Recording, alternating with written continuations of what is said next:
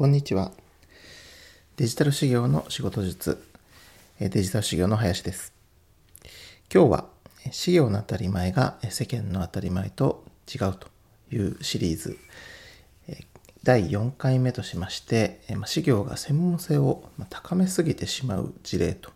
いうのをお話ししてみたいと思います。私自身は社労士、行政書士として活動をしているんですけれども、社労士にしても行政書士にしても、また他のですね、なんとか士にしても、弁護士以外の何々士というような資格だと、それの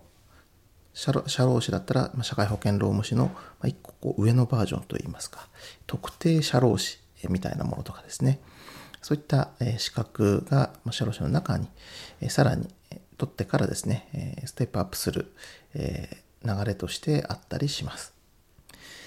修行の方、よくですね、やっぱりそ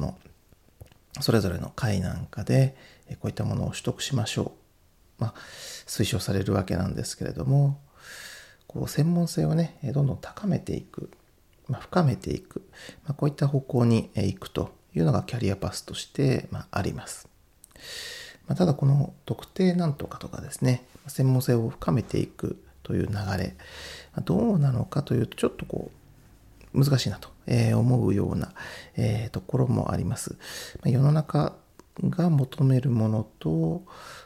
修行が行こうとしているその特定なんとかみたいなところの専門性をね、高めようっていうところ、少しねずれているような気もします。例えて言うならば、八百屋さんだったりすると、野菜を売りますといったところが八百屋さんなわけなんですけれども、専門性を高めて、よりですね、特定なんとかみたいな修行になっていくという過程は、八百屋さんの中でも特にうちは高級なラインの八百屋さんですと、いい品揃えをします、もう厳選した商品置きますみたいな感じになっていくわけなんですけれども、そうするとどうでしょうね、街中の八百屋さんで、周りの人に使いやすい八百屋さんだったものが、だんだん馴染みにくくなっていってしまうような気もします。最終的にだんだんまたあるのがですね、同じ社労士だったら社労士の領域の中でも、これはやりませんとかですね、そういったふうになっていくという先生も、少なくないように思います。八百屋さんって考えると、うちは人参を置きませんとか、うちは大根はちょっと置かないんですよみたいな、こだわりの八百屋さんになっていくわけなんですけれども、これはなかなかすごくね、店主のこだわりのラーメン屋みたいなところもあったりすると思うんですけれども、どうでしょうね、なかなか先生業というか修行に周りの人が期待する、困った時に相談して、割といろんなことにね答えてくれた方がいいのではないかなというような感じも私自身は思うところはありますと。ただもちろん人参専門店、大根専門店っていうのがあってもですね、必要な場面もあるとは思います。それはもう日本一世界一いい人参が買いたい、日本一世界一いい大根買いたい、そういう場面もねないわけではなくて、特定の分野にものすごい強い先生を必要とする場面、これはなくはないです。ただ仕事の量といいますか、どんどん市場を狭めてしまうと、その領域にねあるお仕事というのは数が限られますし、自分自身が経営をずっとしていくという意味では、なかなかかえってね難しくなってしまうような部分もあるように思います。それよりはですね、うちは八百屋ですけれども、関連のこういったものも置いてますよ、なんだったらフルーツも置きますよとかですね、なんだったら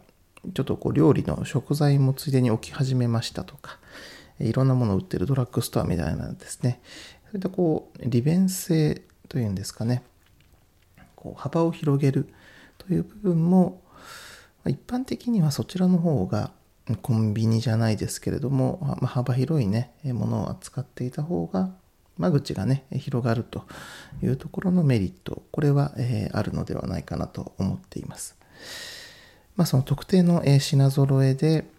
深くね、専門性を高めるというアプローチもありますけれども、幅広い品揃えで多くのねお客様に対してサービスが提供できるというのもですね、一つのアプローチ、かなと思いますし、世の中ではどちらかというと、そちらの方がいろんなね、人に対してアプローチしていこうっていうところの方がよくある流れかなと思います。特定のね、専門店というのも一定の数は必要なんですけれども、ことその事業の人については特定の専門店ばっかりが立ちすぎているような状態で、ある程度こうね、間口の広い受け皿みたいなものが不足しているんではないかなと思ったりもします。その結果、Twitter であるとか、そういったところでいろんな同業の事業の人を見てみると、結構集客に苦労しているとか、独立したけれども仕事があまりないとかいうケース、拝見するんですけれども、やはりもう少しこう世の中的な人の集め方みたいなところと、事業の会みたいなねところがアプローチするね、キャリアパスみたいなところはちょっとねズレがあるんじゃないかなっていうところに気づいてもらうと、普通のねこうお客様の広げた方みたいなところを勉強してみると、こうね広がっていくのではないかなと思ったりします。ちょっとねこう専門性というのも非常に大事になる面はあるんですが、むしろそれがどれだけね求められているんだろうかっていうところが必要になった時にね高めていけばいいのではないかなと思ったりもします。専門性という部分と、間口の広さ、どちらもねメリットデメリットはあるとは思うんですが、どうしてもその事業の人と、一緒にねお仕事をしたり、身近にいる中ですと、ついついお客様を集めるようなアプローチ、間口広げるようなアプローチよりは、どんどんこう深みにねはまっていってしまうような方が多いように見受けられますので、ちょっと今日はそういったところに注目をしてみました。